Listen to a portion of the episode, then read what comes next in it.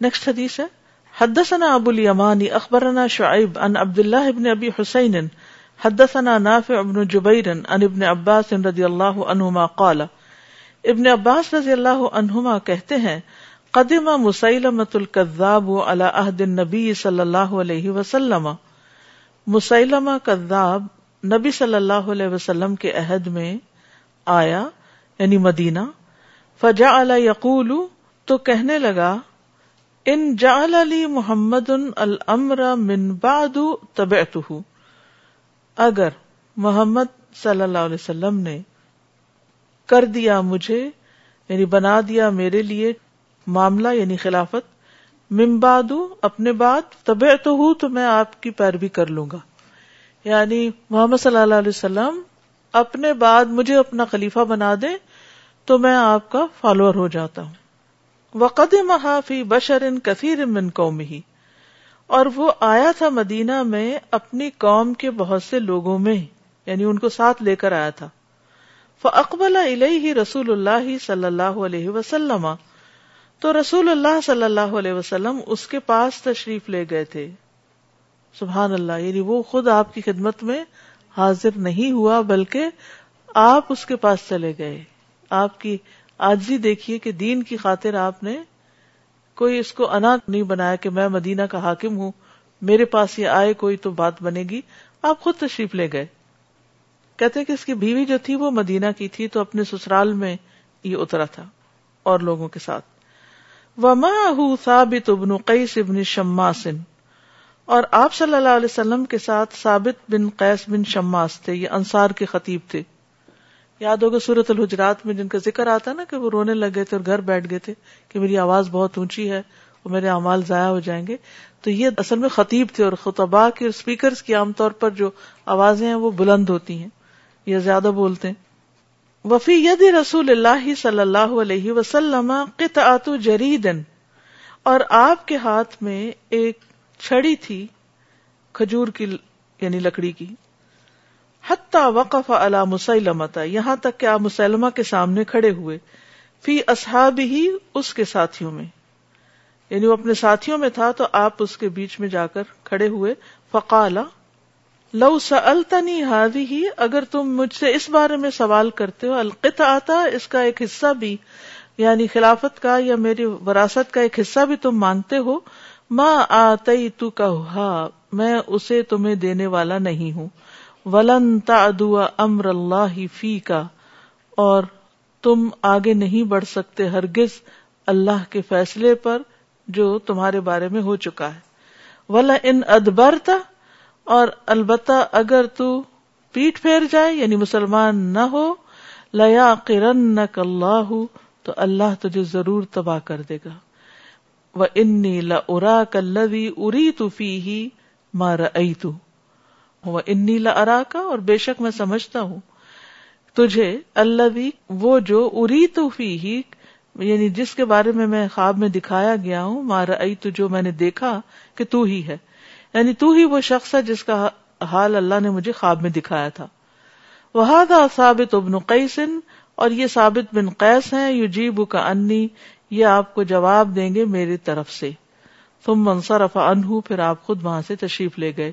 قال ابن عباس ابن عباس کہتے ہیں فسا القول رسول اللہ صلی اللہ علیہ وسلم، کہ میں نے پوچھا رسول اللہ صلی اللہ علیہ وسلم کے اس قول کے بارے میں ان کا ارا الدی اری تو فی ہی ماں اری تو کہ بے شک میں سمجھتا ہوں کہ میں جو دکھایا گیا ہوں، وہی دکھایا گیا یعنی تیرے ہی بارے میں۔ وہ اخبرانی ابو ہریرا تھا مجھے خبر دی ابو ہریرا نے ان رسول اللہ صلی اللہ علیہ وسلم قالا کہ رسول اللہ صلی اللہ علیہ وسلم نے فرمایا بئی نہ انا نا امن اس دوران کے میں سو رہا تھا رئی تو میں نے دیکھا فی یا یعنی خواب میں دیکھا کہ اپنے دونوں ہاتھوں میں سوارینی دو کنگن ہے منزہ بن سونے کے اہم منی شانہما تو ان کی فکر پیدا ہوئی ان دونوں کے حال کی یعنی یہ میں اور میرے ہاتھوں میں سونے کے کنگن، تو مجھے یہ خواب تھوڑی پریشان کن لگی۔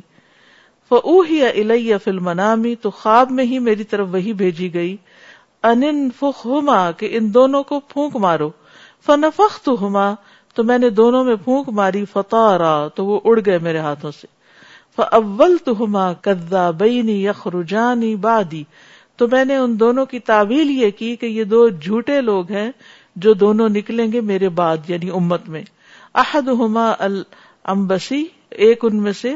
اسود امبسی اور انسی بھی کہا جاتا ہے اس کو بل آخر مسلمہ اور دوسرا مسلمہ ہے۔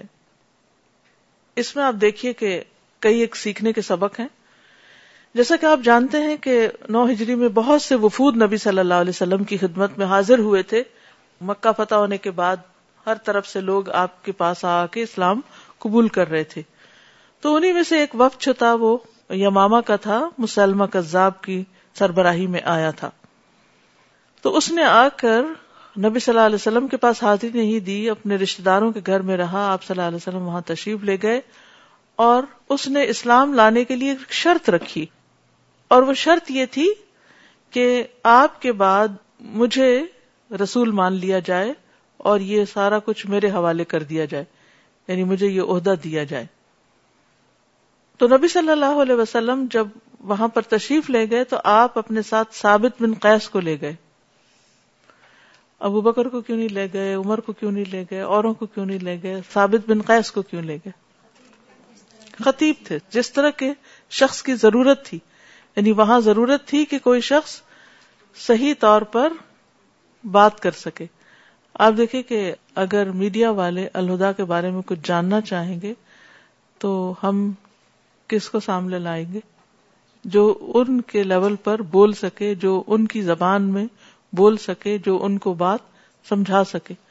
اس وقت کوئی دوسرا اگر یہ مائنڈ کر کے بیٹھ جائے کہ مجھے موقع نہیں دیا گیا یا مجھے چانس نہیں ملا، میں بھی ذرا ٹی وی پہ آ جاتی تو کیا تھا؟ تو یہ انتہائی ناسمجھی کی بات ہوگی۔ کیونکہ کسی اسکرین پہ آنے کا نہیں ہے، اس وقت معاملہ ایک میسج کنوے کرنے کا ہے۔ اور اسی کو کرنا چاہیے جو اہلیت رکھتا ہو۔ تو آپ دیکھتے ہیں کہ نبی صلی اللہ علیہ وسلم کے افراد کے چناؤ میں ہمیشہ میرٹ کا خیال رکھا گیا ہے۔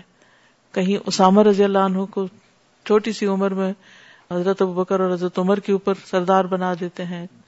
کہیں اور اسی طرح امر بن الاس کو سربراہ بناتے ہیں۔ کئی ابو عبید بن جراح کو بیچتے ہیں۔ تو بہرحال اس بات کو، اس حکمت کو سمجھنا نہایت ضروری۔ چاہے آپ ایک ماں ہیں اور آپ کے چار بچے ہیں اور چاروں کو آپ نے گھر کا ہی کام بانٹ کے دینا ہے، تو کس بچے کو کیا دیں؟ According to their ability according to their age their understanding their level لیکن اس میں کیا ہوتا ہے؟ وہ رائولری شروع ہو جاتی آپ نے اس کو تو یہ کام دیا اور مجھے کیوں نہیں دیا؟ بچے آپس میں لڑکے رونا شروع کر دیتے۔ یہ بچپنا ساری زندگی نہیں ہم سے جاتا، ہم کسی ادارے میں کام کریں، کہیں کام کریں، ہماری پھر یہی کمپلینٹس ہوتی ہیں۔ مجھے یہ کام نہیں ملا، فلاں کو دے دیا گیا، فلاں کو زیادہ امپورٹینس دی جا رہی ہے۔ نہیں، اصل بات یہ ہے کہ کون اویلیبل ہے اور کون کس کام کے قابل ہے؟ یعنی جو اویلیبل ہے، اس میں سے بہتر کون ہے؟ یہ چننا نہایت ضروری ہے، کیونکہ ہر کام کے کچھ لوگ ہوتے ہیں، ہر ایک کو ہر کام نہیں آتا۔ لہذا ان اللہ یا مرکم انت عد الماناتی الا اہلہا اللہ تمہیں حکم دیتا ہے کہ امانتیں ان کے اہل کے سپرد کرو، جو ایبل ہوں۔ کس سے رشتے داری یا دوستی یا ذاتی پسند و ناپسند کی بنا پر نہیں، ورنہ فساد ہوگا۔ تو آپ ثابت بن قیس کو لے گئے۔ رسول اللہ صلی اللہ علیہ وسلم کے ہاتھ میں ایک چھڑی بھی تھی۔ جب آپ خطبہ دیتے تھے تو اس وقت بھی ایک چھڑی کے اوپر سہارا لیتے تھے۔ تو اہم موقعوں پر یا جہاں پر اسپیچ کی ضرورت ہو یا جہاں ایک خاص مقام ہو، وہاں پر انسان کو اس کے مطابق ڈریس اپ ہونا یا اپنے اکوپمنٹ اس کا ساتھ ہونا جو ہے، یہ کسی شو آف کے لیے نہیں ہوتا، بلکہ ایک خاص ضرورت کے لیے ہوتا ہے۔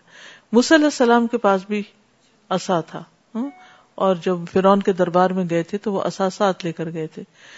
ایک تو بوڑھے لوگوں کو تو ضرورت لینی پڑتی نا چھڑی، تو آپ اس اعتبار سے نہیں لیتے تھے چھڑی، جیسے فرعونیوں کی تصویریں اگر آپ دیکھیں تو ان کے ہاتھوں میں ایک نظر آئے گا، اوتاد جو ان کی ایک علامت تھی، سمبل تھی یعنی ان کی فوجوں کے ہاتھ میں ایک لمبا سا نیزے کی قسم کی چیز۔ تو ڈگنیٹی کی پاور کی، ایک خاص پرسنالٹی کی ایک شناخت کی بھی علامت ہوتی ہے اور حفاظت کے لیے بھی ہوتا ہے۔ تو بہرحال، آپ کے ہاتھ میں وہ چھڑی تھی اور ثابت آپ کے ساتھ تھے۔ آپ ان کے پاس خود چلے گئے مسلمہ اور ان کے لوگوں کے بیچ میں کھڑے ہوئے اور اس نے شرط پیش کی تو آپ نے فرمایا تو یہ تو ہونے والا نہیں۔ یعنی اس وقت آپ بالکل نہیں گھبرائے کہ ان لوگوں کی میجورٹی ہے، میں ان کی پسند کی بات کر دوں۔ بعد میں دیکھا جائے گا میں نے معذرت کر لوں گا، نہیں وہ سوری، اس وقت تو میں نے کہہ دیا تھا، لیکن پھر وہ بعد میں میں نے سوچا ایسے نہیں ویسے۔ کئی دفعہ ہم اس قسم کے فیصلے کرتے ہیں نا کہ ہائی اس کا دل ٹوٹ جائے گا، ابھی ہاں کر دو بعد میں نہ کا پیغام بھیج دیں گے۔ یہ طریقہ درست نہیں ہے، یہ خیانت ہے۔ جو کرنا ہے وہ دوسرے کو آسن طریقے سے وہیں بتا دے۔ تو آپ نے فرمایا کہ ٹھیک ہے، تم نہیں مسلمان ہوتے تو اللہ سبحان تعالیٰ تمہیں پوچھ لے گا۔ لیکن یہ ہے کہ میں ایسا کر نہیں سکتا۔ کیونکہ ایک تو یہ کہ نبوت جو ہوتی ہے وہ پیغمبر نہیں بانٹتا۔ تو اس لیے آپ نے کہا یہ میں تو نہیں دے سکتا۔ اور پھر آپ کو خواب نظر آ گیا۔ اور آپ نے اس کے مطابق پھر اس کو مزید جواب دیا۔ علماء کہتے ہیں کہ ثابت بن قیس رسول اللہ صلی اللہ علیہ وسلم کے خطیب تھے اور آپ کے پاس آنے والے وفود کے خطیبوں اور تقریروں کا جواب دیا کرتے تھے۔ اچھا اب آپ دیکھیے کہ عام طور پر تو نبی صلی اللہ علیہ وسلم پر جب کوئی الزام تراشی کرتا یا کوئی برا بھلا کہتا تو آپ خاموش رہتے تھے۔ لیکن کچھ مواقع پر آپ نے جواب بھی دیا۔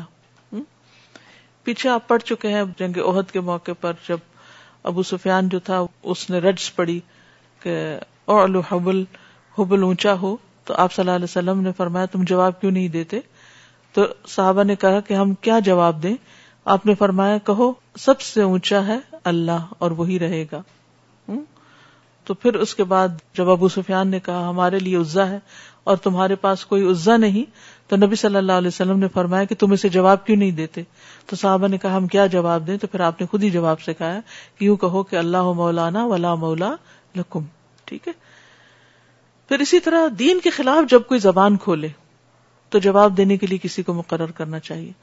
آج آپ دیکھیں کہ جیسے ابھی بھی ذکر ہوا کہ نبی صلی اللہ علیہ وسلم کے خلاف لا علمی میں ایک فلم بنائی گئی، پھر اسی طرح کبھی کوئی کارٹون بنا دیتا ہے، کبھی کوئی تحریری طور پر مذاق اڑاتا ہے، کوئی سٹانک ورسز لکھ دیتا ہے یا کوئی اور اسی طرح کے کام کرتا ہے۔ تو ایسی صورت میں عموماً مسلمانوں کا ریئیکشن کیا ہوتا ہے؟ ہر بندہ بولتا ہے، نمبر ایک۔ نمبر دو، جلوس، جلسے، شور، ہنگامہ، توڑ پھوڑ، اپنی پراپرٹیز کو نقصان، اپنا ہی وقت ضائع، اپنی انرجی خراب، اپنا امپریشن غلط کرتے تو ایسے میں کیا ہونا چاہیے؟ اگر تحریر میں کسی نے کچھ کیا تو تحریر کا جواب پھر تحریر سے ہی دینا چاہیے۔ اگر آپ کے دل میں واقعی غیرت اور ایمان ہے اور آپ سمجھتے ہیں کہ لوگوں کی غلط فہمی دور ہو، تو پھر لکھنا سیکھے اور لکھنے میں محنت کریں۔ اور واقعی پھر کچھ نہ کچھ لکھا بھی کرے تاکہ آپ تحریر سے اسلام کا دفاع کر سکیں۔ حضرت حسان جو تھے وہ کافروں کے حجب کا جواب دیا کرتے تھے شاعری کی صورت میں، ٹھیک ہے نا؟ حضرت عائشہ کہتی ہیں کہ رسول اللہ صلی اللہ علیہ وسلم حسان رضی اللہ عنہ کے لیے مسجد میں ممبر رکھتے تھے، جس پر کھڑے ہو کر وہ رسول اللہ صلی اللہ علیہ وسلم کے لیے فخریہ اشعار پڑھا کرتے تھے۔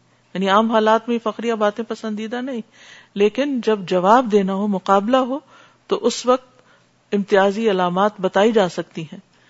یا وہ اپنی شاعری کے ذریعے رسول اللہ صلی اللہ علیہ وسلم کا دفاع کرتے تھے اور رسول اللہ صلی اللہ علیہ وسلم فرماتے تھے، بے شک اللہ حسان کی مدد روح القدس کے ذریعے فرماتا ہے۔ جب تک وہ اپنے اشار کے ذریعے رسول اللہ صلی اللہ علیہ وسلم کی جانب سے فخر کرتے یا آپ کا دفاع کرتے تھے۔ ٹھیک ہے۔ پھر اسی طرح یہ ہے کہ آپ نے ڈیلیگیٹ کیا کام۔ کس کو ڈیلیگیٹ کیا۔ پہلے تو آپ نے خود ملاقات کی، بات کی، سمجھایا۔ اور پھر اس کے بعد جب اس نے کہا کہ نہیں، میں تو نہیں مانوں گا جب تک آپ میری شرط نہ پوری کریں۔ تو پھر کیا اس کے بعد آپ کو مزید وقت وہاں لگا کے بحث مباحثے میں اپنا وقت ضائع کرنا چاہیے تھا؟ اور ایک فتنا فساد کھڑا کر دینا چاہیے تھا؟ نہیں۔ اس آسن طریقہ یہی تھا جو آپ نے کیا کہ آپ نے اس کو چھوڑ دیا اور کہا کہ ثابت بن قیس جو ہے یہ جواب دیں گے۔ یہ کیا تھی ڈیلیگیشن آف ورک تھا۔ یاد رکھیے، اپنی انرجی وہاں لگائیے جہاں دوسرے نہیں لگا رہے یا نہیں لگا سکتے یا ان کے پاس اس لیول کی انرجی نہیں ہے۔ جو کام کوئی اور کر سکتا ہے، اس کو اپنے ہاتھ میں نہ لیجیے۔ دوسروں پہ ٹرسٹ کیجیے۔ دوسروں کو غلطی کا موقع دیجیے۔ تاکہ وہ کام کرنے کے قابل ہو سکے۔ کیونکہ جو چلتا ہے وہ گرتا ہے۔ کوئی بچہ مجھے آج تک بتائیے تاریخ میں پڑھ کے کہ جو گرے بغیر چلنا سیکھ گیا ہو۔ ہے کوئی؟ ہوں جنہوں نے بچے پالے ہیں، سب کو پتا نا کہ بچے کیسے چلنا سیکھتے ہیں۔ گرتے ہیں اور پھر چلتے ہیں، گرتے ہیں، پھر غلطی کرنے دیں کیوں ڈرتے ہیں غلطی سے؟ جو غلطی نہیں کرے گا، وہ چلنا نہیں سیکھے، جو چوٹ نہیں کھائے گا، وہ سیدھا نہیں ہوگا پھر۔ اور اس میں آپ دیکھیے بچے کیسی کیسی چوٹیں کھاتے گٹنے زخمی کرتے ہیں، ماتھا، کبھی دانت بھی ٹوٹ جاتے ہیں، کبھی چھوٹی چوٹ، کبھی بڑی چوٹ، کبھی سر کے پیچھے، کبھی کہیں کبھی کہیں۔ کتنی چوٹیں کھا کے وہ سیکھتے ہیں۔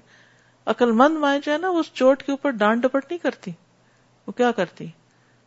کیسے کیسے پیش آتی جب بچہ گر جاتا ہے؟ کچھ نہیں ہوا، کچھ نہیں ہوا۔ میں نے ایک طریقہ اختیار کیا ہوتا، جب بچے کو چوٹ لگتی تو میں ادھر ادھر ہو جاتی تھی۔ خود اٹھو۔ کیوں؟ تاکہ چوٹ کھا کے اٹھنا آئے۔ ورنہ کیا ہوتا ہے کہ جب ہمیں کوئی تکلیف ہوتی ہے تو ہم اتنے ڈاؤن ہو جاتے ہیں کہ ہم پہ دوسروں کو محتاج ہو جاتے ہیں کہ کوئی آئے ہمارا ہاتھ پکڑے اور ہمیں اٹھائے۔ ٹھیک ہے۔ کبھی ایسی بھی کیفیت ہوتی ہے کہ بچے کو حد سے زیادہ چوٹ لگتی ہے کہ وہ اب اٹھنے کے قابل نہیں ہوتا، آپ ہی اٹھا کے اسے ڈاکٹر کے پاس لے جائیں گے۔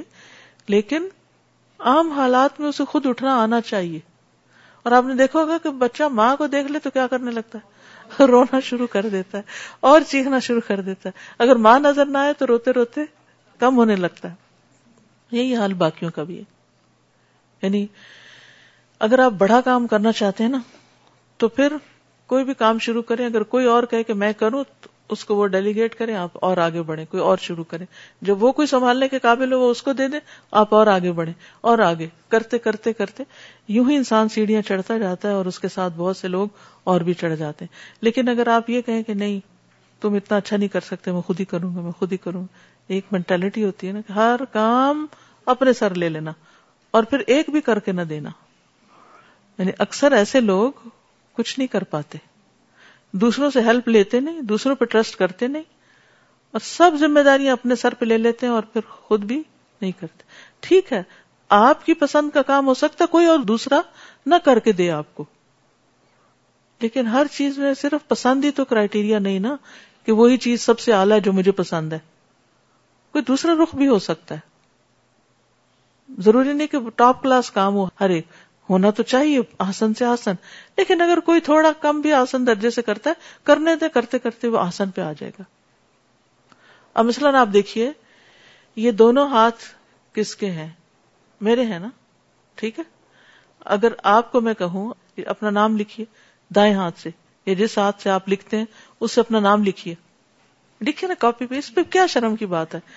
لکھ لیا دائیں ہاتھ سے اوکے اب دوسرے ہاتھ سے لکھیے۔ کیا فرق ہے؟ بتائیے۔ کوالٹی میں فرق ہے اور مشکل ہوئی ہے اور ٹائم لگا ہے۔ ٹائم انرجی کوالٹی سب متاثر ہوئے ہیں۔ ہاتھ تو آپ ہی کا تھا۔ کسی اور کا تو نہیں تھا۔ آپ کا ہی ہاتھ تھا۔ کیوں ہوا ایسے؟ اس کو استعمال ہی نہیں نا کبھی کیا۔ آرام دے رہے ہیں اس کو۔ حضرت عمر دونوں ہاتھوں سے اکولی کام کر لیتے تھے۔ جاپان میں بھی میں نے پڑھا تھا یا سنا تھا ایم ناٹ شیور کہتے کہ بچوں کو دونوں ہاتھ سے لکھنا سکھایا جاتا ہے، بچپن سے ہی۔ تاکہ اللہ نہ کرے زندگی میں اگر ایک ہاتھ بیکار ہو تو دوسرے سے کام کر سکے تو اگر ہم اپنے ہی دوسرے ہاتھ سے اس کوالٹی کا کام نہیں کر سکتے، تو کوئی سیکنڈ پرسن جو ہے، اگر اس سے آپ جیسی مہارت والا کام نہیں ہوا تو کیا ہوا؟ کرنے دے اس کو، کرتے کرتے کرتے ہو سکتا وہ آپ سے بھی آگے نکل جائے۔ آپ سے بھی بہترین کرنے لگے۔ تو ڈیلیگیٹ دا ورک ڈیلیگیٹ دوسروں کو جگہ دیں، دوسروں کو موقع دیں، دوسروں کو آگے آنے دیں۔ جو شخص آپ کے ہاتھوں آگے جائے گا، کیا وہ آپ کا صدقہ جاری نہیں ہوگا؟ دو فائدے۔ ایک، آپ کا احسان ہو گیا دوسرے پر اور اس احسان کی وجہ سے آپ اجر کے مستحق ہو گئے۔ دوسرا دوسرا شخص کام کے قابل ہو گیا۔ آپ کے لیے آسانی ہو گئی اور اس شخص کے لیے کام کرنا خوشی کا باعث ہو گیا۔ تو صرف کام کرنے والے نہ بنے، کام سکھانے والے بھی بنے، کام دینے والے بھی بنے۔ اور خاص طور مثلا آپ کو کچھ کام آتے ہیں ایوریج کچھ لوگ ایسے ہیں جو اس کام کو آپ سے زیادہ اچھا کر سکتے ہیں۔ اچھا اس صورت میں بھی ہم نہیں دیتے۔ وہ کیوں؟ یس انسیکیورٹیز آپ کہتے کہ اس کی تعریف ہونے لگے گی۔ لوگ کہیں گے کہ اب تمہاری ضرورت نہیں ہے ہمیں۔ نہیں آپ اسے دیں، سکھائیں۔ وہ بھی آپ ہی کو کریڈٹ جاتا ہے کہ آپ نے اس کو سکھایا یا آپ نے اس کو دیا ہے۔ تو اس لیے انسان کو ہر چیز اپنے ذمے نہیں لینی چاہیے، اپنی جگہ دوسرے کو بھی ذمہ دار بنا چاہیے۔ مثلا نبی صلی اللہ علیہ وسلم بعض اوقات جب مدینہ سے باہر جاتے تو پیچھے ابن ام مختوم کو آپ نے دو بار مدینہ کا گورنر بنایا تھا۔ حالانکہ وہ کیا تھے؟ نابینا تھے۔ دو بار مدینہ کا گورنر بنایا۔ ورنہ آپ کہتے نہیں، پھر پیچھے کا کام نہیں چلتا نا۔ تو آپ پیچھے ہی رہتے تو وہ جو باہر جا کے اچیومنٹ ہوئی، وہ کیسے ہوتی؟ جنگ بدر جو ہے، وہ کیسے جیتی جاتی؟ وہ کامیابی تو نہ ہوتی اسلام کو۔ جی آپ۔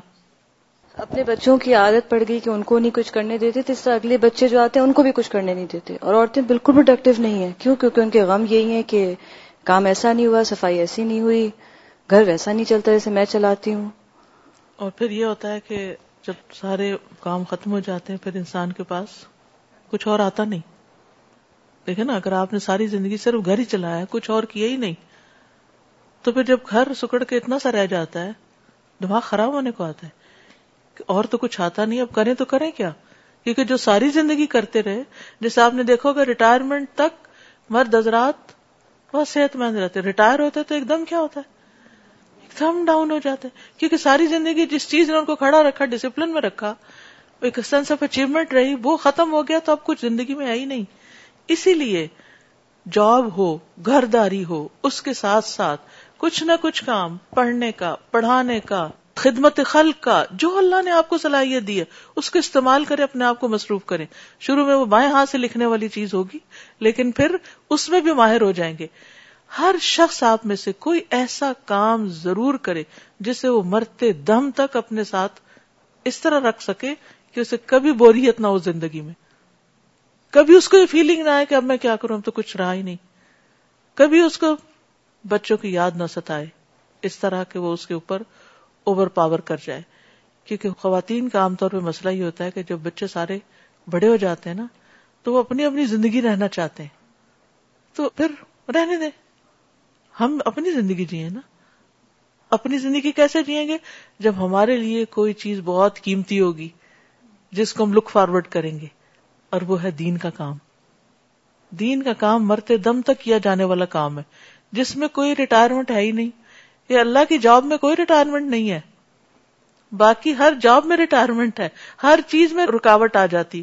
اور اس میں بھی صرف ایک ہی کام نہ کرتے رہے ایک کام کریں، دوسرا کریں، تیسرا کریں۔ کبھی ایسا ہوتا ہے نا کہ انسان ایک کام کرنے کے لائق ہوتا ہے، کبھی وہ نہیں کر پاتا تو آپشن بھی ہونی چاہیے۔ مگر سب سے پہلی بات تو یہ کہ ہمیں سے ہر ایک کو یہ جاننا چاہیے کہ کرنا کیا ہے ہم نے۔ کیا کرنا چاہتے ہیں؟ کون سا کام ہے جو آپ کر سکتے ہیں اور آپ بہت اچھا کر سکتے ہیں؟ اس کے لیے آپ نکلے ایک چیز ٹرائی کرے، دوسری کرے۔ اور پھر یہ کہ کیسے کرنا ہے؟ اور پھر اس کام میں جان لگانی ہے۔ کوئی کام جان لگائے بغیر نہیں ہوتا۔ ٹھیک ہے؟ جانا کہاں ہے؟ یہ بڑا ضروری ہے۔ جب تک یہ پتا نہیں ہوگا نا، ایڈریس نہیں پاس ہوگا۔ تو وقت ضائع کر دیں گے۔ ادھر ادھر لاسٹ ہوتے پھریں گے۔ جانا کیسے گاڑی ہے کہ نہیں؟ اور پھر وہاں جا کے کیا کرنا ہے؟ یہ بھی پتا ہونا چاہیے۔ اور پھر جو کرنا ہے اس میں جان لگا دینی ہے۔ جیسے آپ لوگ یہاں آتے ہیں نا، پتا ہونا چاہیے کیوں جا رہے ہیں؟ ایک تو نا کہ کام کے اعتبار سے اور دوسرے کے کس کے لیے جا رہے ہیں؟ اور پھر یہ کرنا کیسے؟ جو کرنا ہے، پوری جان سے کرنا ہے۔ جان سے مطلب, مطلب یہ نہیں کہ مسل اسٹرانگ کرنے سے یعنی پورے پیشن اس کو بنا لیں اپنا، شوق سے، تاکہ آپ اس کام کو دیکھتے جائیں اور آپ خوشی سے کل اٹھیں۔ یہ نہ ہو کہ کام دیکھتے جائیں اور آپ آدھے بیمار ہو جائیں۔ پھر وہی دن چڑھایا، پھر وہی کام۔ بیزاری سے نہیں ہاں؟ شوق سے۔ تو پھر آپ دیکھیں گے، کچھ بھی کریں زندگی میں، انشاءاللہ انجوائے کریں گے۔ اصل میں جو ڈیلیگیشن ہے نا، یہ میرا پسندیدہ ترین ٹاپک ہے۔ مجھے خود بہت اچھا لگتا ہے ڈیلیگیٹ کرنا۔ صرف بانٹنا بانٹنا بانٹنا بانٹنا، تم یہ کر لو، تم یہ کر لو، تم یہ کرو مجھے خوشی ہوتی ہے جب بہت سارے لوگ کام کر رہے ہوتے اور سخت تکلیف شروع ہو جاتی ہے جب تھوڑی دیر کے لیے بھی کوئی وقت ضائع کرتا ہے کیونکہ زندگی بڑی قیمتی ہے ایک دفعہ ملی ہے بس جی فرمائی Ustad was saying also uh, delegation, it helps with unity because everybody within the team, they feel that they're respected and their ideas are being welcomed to the team. Yes. And also it brings the work quality better as well. It makes that work being uh, best as uh, working as a, as a team. یعنی کبھی ایسا نہیں کرے کہ کوئی idea لے کر آئے اور آپ کہیں آپ اپنا کام کریں آپ کو اس سے کیا غرض نہیں بعض اوقات بعض لوگ ایک کام کرتے ہوئے دوسرے کام پر بھی بڑی اچھی نظر رکھتے ہیں اور ان کی آئیڈیاز بہت ویلیوبل ہو سکتے ہیں السلام علیکم ورحمۃ اللہ وبرکاتہ we notice the importance of time for the صحابہ رضی اللہ عنہم they didn't waste their time and Rasul sallallahu alayhi wa sallam did not waste time arguing. Yes. We have a saying in Arabic, كثرة الجدل تمنع العمل. Too much arguing will stop you from working. So um, I remember I worked in a company before and whenever we have a problem, we would do one minute stand up meeting. So in this one minute, we would discuss the problem and then we'll reach a solution. And that's it. جزاک اللہ خیر وإياكم. یہ محاورہ لکھ لیں کثرت الجدل تمنع العمل جدل کی کثرت عمل کو منع کر دیتی ہے یعنی بحثیں آرگیومنٹ جھگڑے۔ تو آپ نے جب دیکھا کہ وہ ماننے والا نہیں ہے تو آپ نے کہا کہ ثابت بات کریں گے تم سے اور میں جا رہا ہوں۔ حدثني اسحاق بن نصر، حدثنا عبد الرزاق، عن معمر، عن همام انه سمع ابا هريره رضي الله عنه يقول قال رسول الله صلى الله عليه وسلم، ابو رضی اللہ عنہ کہتے ہیں کہ رسول اللہ صلی اللہ علیہ وسلم نے فرمایا بینا انا نائم اس دوران کہ میں سو رہا تھا۔ اتی تو بھی خزاں میرے پاس زمین کے خزانے لائے گئے۔ فبود فی کفی سوارانی من ذهب تو میری ہتھیلی میں دو کنگن رکھ دیے گئے سونے کے من ذهب فکبر علیہ، تو بات مجھ پہ بڑی گراں گزری۔ یعنی مردوں کے لیے چونکہ سونا حرام ہے تو آپ کو یہ پسند نہ آیا۔ فاوحی الیہ تو مجھے وہی کی گئی، ان انفخہما کہ میں ان کو پھونک ماروں۔ فنفختہما فذهبا میں نے پھونک ماری تو وہ دونوں اڑ گئے۔ فاولتہما الکذابین اللذین انا بینہما۔ تو میں نے ان کی تعویل ان دو جھوٹے لوگوں سے کی جن کے بیچ میں میں ہوں۔ صاحب صنعا ایک تو سنا والا اسود انسی و صاحب الیمامہ اور دوسرا یمامہ والا مسلمہ کذاب۔ تو اس حدیث سے ہمیں خواب کی تعبیر بھی سمجھنے کا طریقہ آنا چاہیے۔ خواب میں پھونک مارنا کسی چیز کو زائل کرنا ہے۔ خواب میں کسی چیز پر بغیر کسی شدید تکلف کے پھونک مار کے اس کو ختم کرنا اور اس کو زائل کرنا پھونک مارنے والے کے لیے پھونک مارنے کی آسانی کی وجہ سے ہے۔ خواب میں پھونک مارنا کلام پر بھی دلالت ہے، کیونکہ جب انسان بولتا ہے تو منہ سے کیا نکلتا ہے؟ ہاں؟ یہ ساؤنڈ کیا ہے دراصل؟ یہ جو سن رہے ہیں آپ اصل میں تو یہ میرے منہ سے کچھ لہریں نکلی جو آپ کے کان پہ جا کے ٹکرا رہی ہیں۔ ٹھیک ہے؟ تو پھونک جو ہے وہ بات کو بھی ریزمبل کرتی اسی طرح اللہ تعالیٰ نے آپ صلی اللہ علیہ وسلم کے کلام اور قتل کے حکم دینے کے ساتھ ساتھ ان دونوں جھوٹوں یعنی صاحب ثنا اور صاحب یماما کو ہلاک کر دیا تھا۔ یعنی ان کے اڑنا کیا ہے؟ خاتمہ۔ اور پھر یہ جو ہے اتی تو بھی خزاں ان الارض زمین کے خزانے میرے پاس لائے گئے۔ نوبی کہتے ہیں اس سے مراد مسلمانوں پر دنیا میں فتوحات کا دروازہ کھلنا ہے، جو غنیمت اور خزانوں پر مشتمل تھے۔ مجھے زمین کے خزانوں کی چابیاں دی گئی تو وہ میرے ہاتھوں میں تما دی گئی یعنی وہ خزانے میرے ہاتھ میں ڈال دیے گئے یا میرے ہاتھ میں بہا دیے گئے۔ اور زمین کے خزانوں سے مراد مائنز ہیں جن میں زمرد، یاقوت، سونا، چاندی یا پھر وہ ملک جو آپ نے فتح کیے۔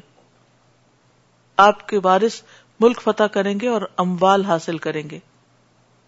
لیکن آپ صلی اللہ علیہ وسلم کو اس بات کی بڑی فکر ہوئی۔ آپ اس پہ خوش نہیں ہوئے۔ مال کی خبر سن کے ہم سب خوش ہوتے ہیں۔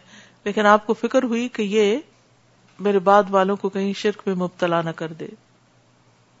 دنیا کی طرف رغبت نہ کرنے لگے۔ کیونکہ انسان مال کو بھی شریک ٹھہرا لیتا ہے نا اللہ کے۔ سورت القاف میں آتا ہے نا؟ اب اس میں آپ دیکھیے، ذرا سا غور کریں کہ مال کی کثرت کس طرح بچوں کو بگاڑتی ہے؟ مال کی کثرت کس طرح انسان کی عاقبت کو برباد کرتی ہے؟ اگر اس کو خیر کے رستوں میں خرچ نہ کیا جائے۔ دیکھیے، مثلا اگر آپ کے پاس ایک بڑی اماؤنٹ ہے مال کی، آپ، ہو سکتا ہے اپنا گھر خریدنے، ہو سکتا ہے اپنی کچھ چیزیں خریدنے، پھر آپ کے پاس پھر اتنی اماؤنٹ آ جاتی ہے۔ تو اب آپ کو سمجھ نہیں آ رہی کہ آپ خرچ کہاں کریں، تو موسٹلی لوگ پھر کیا کرتے اس مال سے؟ صرف ایش و عشرت کے سامان لگژری اس کو ضائع کرنا، یا پھر بچوں کے لیے کچھ بنانا۔ جب بچوں کو مالی مفت ملتا ہے تو پھر وہ کیا کرتے ہیں؟ وہ پڑھنا لکھنا چھوڑ دیتے ہیں، اپنے کام کاج، محنت چھوڑ دیتے ہیں، ان چیزوں میں پڑ جاتے ہیں۔ اسی لیے آپ نے دیکھا ہوگا جیسے بڑے بڑے بہت سے لوگ، انہوں نے اپنا مال اپنی زندگی میں ٹرسٹ بنا کے اس کے حوالے کر دیا۔ جیسے بل گیٹس، جیسے وارن بفے، اور بھی لوگ ہیں کہ جنہوں نے اپنے مال کو اپنے بچوں کے لیے نہیں چھوڑا، بلکہ کیا کیا؟ غریبوں کے کام میں لگے۔ ہمارا دین کیا کہتا ہے؟ ہمارا دین یہ کہتا ہے کہ سارا تم دے دو فی سبیل اللہ، کچھ بچوں کے لیے بھی رکھو کہ وہ ہاتھ نہ پھیلاتے پھرے لیکن مال کی کثرت بگاڑ پیدا کرتی ہے، اس میں کوئی شک ہی نہیں۔ سوائے اس کے کہ انسان کے اندر اللہ کا ڈر ہو اور وہ اس مال کو اللہ کے راستے میں ہی دائیں بائیں دن اور رات صبح شام اللہ کے راستے میں دیتا رہے۔ کتنی بار ایسا ہوا کہ زندگی میں ہم نے مال نہیں دیا ان لوگوں کو جن کو ہم اپنے رشتے داروں میں سے ناپسند کرتے تھے۔ اور وہ بہت قریبی قریبی ہوتے اور مرنے کے بعد ہماری وراثت یعنی انسان کی وراثت انہیں کو چلی گئی۔ آپ بھی اپنے مال، اپنی پراپرٹی جائیداد کے بارے میں سوچیں کہ میں مر جاؤں گی تو کس کس کو ملے گی؟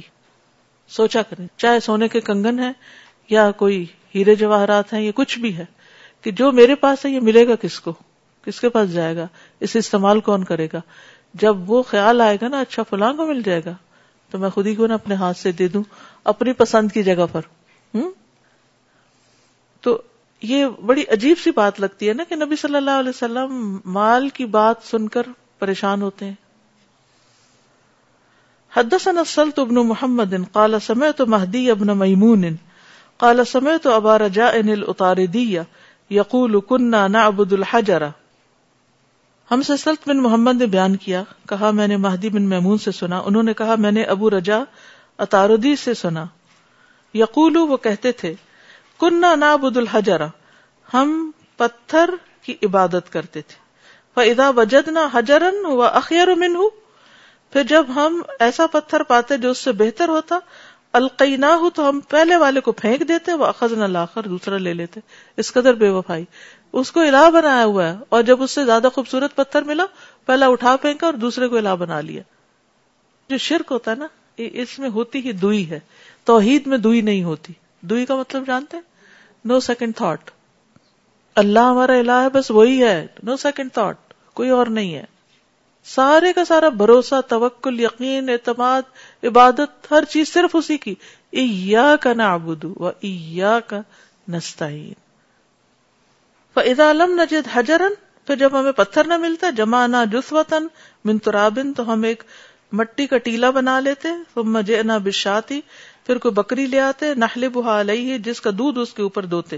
پانی کے بجائے مٹی کے اوپر دودھ پھینکتے۔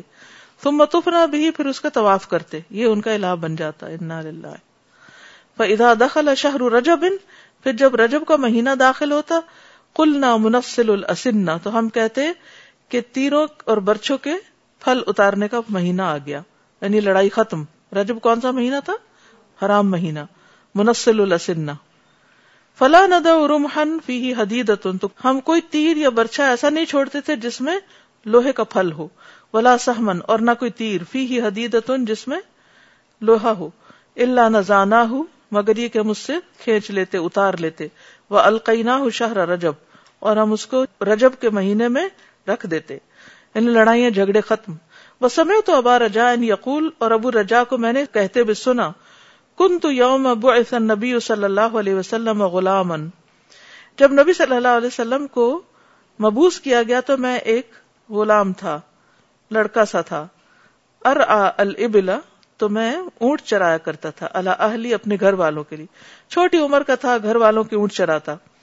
فلم سمے نہ بھی خروج ہی پھر جب ہم نے آپ کے خروج کے بارے میں سنا کہ آپ یعنی غالب آ گئے ہیں، مکہ فتح ہو گیا فرر نہ الناری الا مسلمت القداب تو ہم آپ کو چھوڑ کر دوزخ کی طرف چلے یعنی مسلمان کذاب کے تابے دار بن گئے۔ پھر بعد میں اللہ نے ان کو اسلام کی توفیق دی، اسی لیے پھر یہ حدیث روایت کر رہے ہیں۔ انہوں نے حضور صلی اللہ علیہ وسلم کو دیکھا نہیں۔ پہلے چھوٹے تھے، اونٹ اونٹ چڑھاتے تھے شہروں سے باہر۔ اور پھر اس کے بعد یہ کہ جب مکہ فتح ہو گیا، تو یہ یمن کی طرف بھاگ گئے اور مسلمہ کے ساتھ جا ملے اور پھر اس کے بعد اس کو چھوڑ دیا۔ تو یہ جو مسلمہ ہے، یہ جھوٹا نبی تھا۔ اور اس کا نبوبت کا دعوی بھی جھوٹا تھا۔ اور یہ وحشی کے ہاتھوں قتل ہوا تھا، اگر آپ کو یاد ہو۔ وحشی کون تھا؟ جس نے حضرت حمزہ کو شہید کیا تھا۔ قصت الاسود الامبسی اسود انسی کا قصہ۔ حدثني سعید ابن محمد الجرمی، حدثنا یعقوب ابن ابراہیم، حدثنا ابی ان صالح ان ابن عبیدت ابن نشیط، وکان فی مود آخر اسمه عبداللہ، ان عبید اللہ ابن عبداللہ ابن اتبت قال۔ اب یہ راوی ہیں عبید اللہ بن عبداللہ بن اتبا انہوں نے کہا، بلغنا ہمیں خبر پہنچی ان مسلمت القذاب کہ مسلمہ کذاب قدم المدینہ مدینہ آیا تھا، فنزل فی دار بنت الحارث، تو وہ حارث کی بیٹی کے گھر میں اترا۔ حارث بن قریش کی بیٹی کیسا کے گھر میں۔ وکان تحتہ بنت الحارث بن قریش اور اس کے نیچے یعنی اس کی بیوی تھی حارث بن قریش کی بیٹی، وہی ام عبداللہ ابن عامر، اور وہ عبداللہ بن عامر کی ماں تھی۔ فعطاہ رسول اللہ صلی اللہ علیہ وسلم وما ثابت ابن قیس ابن شماس۔ اور نبی صلی اللہ علیہ وسلم جو تھے، ان کے پاس آئے اور آپ کے ساتھ ثابت بن قیس بن شماس تھے۔ وہ یقال له خطیب رسول اللہ صلی اللہ علیہ وسلم۔ اور یہ وہی تھے جنہیں رسول اللہ صلی اللہ علیہ وسلم کا خطیب کہا جاتا تھا۔ وفی ید رسول اللہ صلی اللہ علیہ وسلم قزیب اور رسول اللہ صلی اللہ علیہ وسلم کے ہاتھ میں کھجور کی چھڑی تھی۔ فوقف علیہ تو آپ اس کے سامنے کھڑے ہوئے یعنی مسلمہ کے۔ فکلمہ آپ نے اس سے بات کی، فقال له مسلمہ۔ تو مسلمہ نے آپ سے کہا، ان شئت خلینا بینک و بین الامر ثم جعلته لنا بعدک۔ ان شئت، اگر آپ چاہیں، خلینا تو ہم چھوڑ دیتے ہیں، بینک و بین الامر۔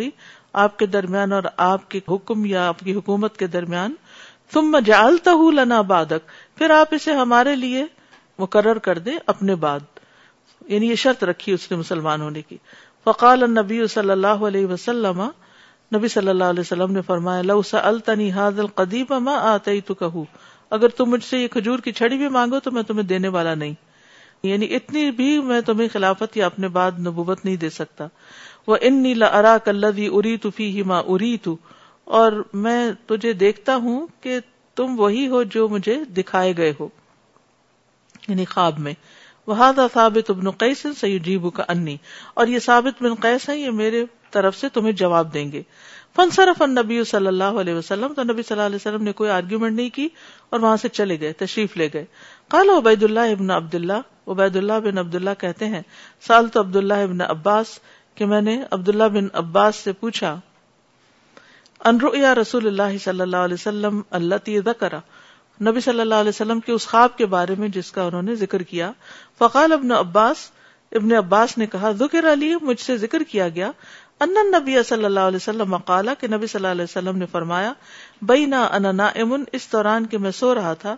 اری تو انہو ودیا فی یدیا سواران من ذہبن کہ میرے ہاتھوں میں سونے کے دو کڑے رکھ دیے گئے ہیں یہ ڈال دیے گئے ہیں۔ فض تو ہما تو میں ان سے گھبرا گیا۔ کرے تو ہما اور میں نے ان کو ناپسند کیا۔ فن علی تو مجھے اجازت دی گئی۔ فنفخ تو ہما تو میں نے ان میں پھونک ماری۔ فتح تو وہ دونوں اڑ گئے۔ فول تو ہما قبضہ تو میں نے ان کی تعویل کی کہ دو جھوٹے ہیں۔ یا خرجانی جو نکلیں گے۔ یعنی نبوت کا دعویٰ کریں گے۔ فقال عبید اللہ ہی تب عبید اللہ کہتے ہیں احد ہما علم بسی اللہ قتل فیروز بل یمن ایک ان میں سے اسود انسی ہے جس کو فیروز نے یمن میں قتل کیا ولآخر مسلمت القذاب اور دوسرا مسلمہ کذاب ہے۔ دوبارہ ان کے قتل کے تو بہت ساری تفصیلات ملتی ہیں جس کی یہاں ابھی گنجائش نہیں ہے، لیکن تقریباً پیچھے یہ احادیث ہم پڑھ چکے ہیں۔ یہاں ایک تھوڑے سے لفظی فرق کے ساتھ یہ بات بیان کی گئی ہے۔ سبحانک اللہم و بحمدک اشہد اللہ الہ الا انت استغفرک و اتوب الیک۔ السلام علیکم و رحمت اللہ وبرکاتہ۔ بسم اللہ الرحمن الرحیم۔ والعصر ان الانسان لفی خسر۔ إلا الذين آمنوا وعملوا الصالحات وتواصوا بالحق وتواصوا بالصبر اللهم صل على محمد وعلى آل محمد كما صليت على إبراهيم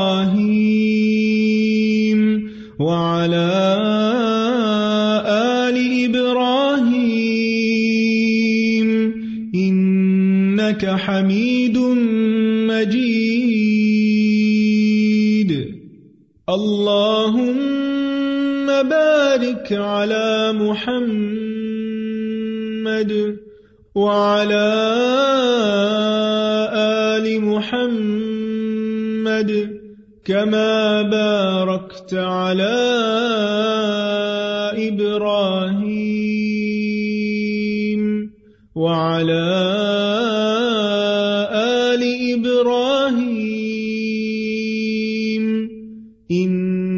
إنك حميد مجيد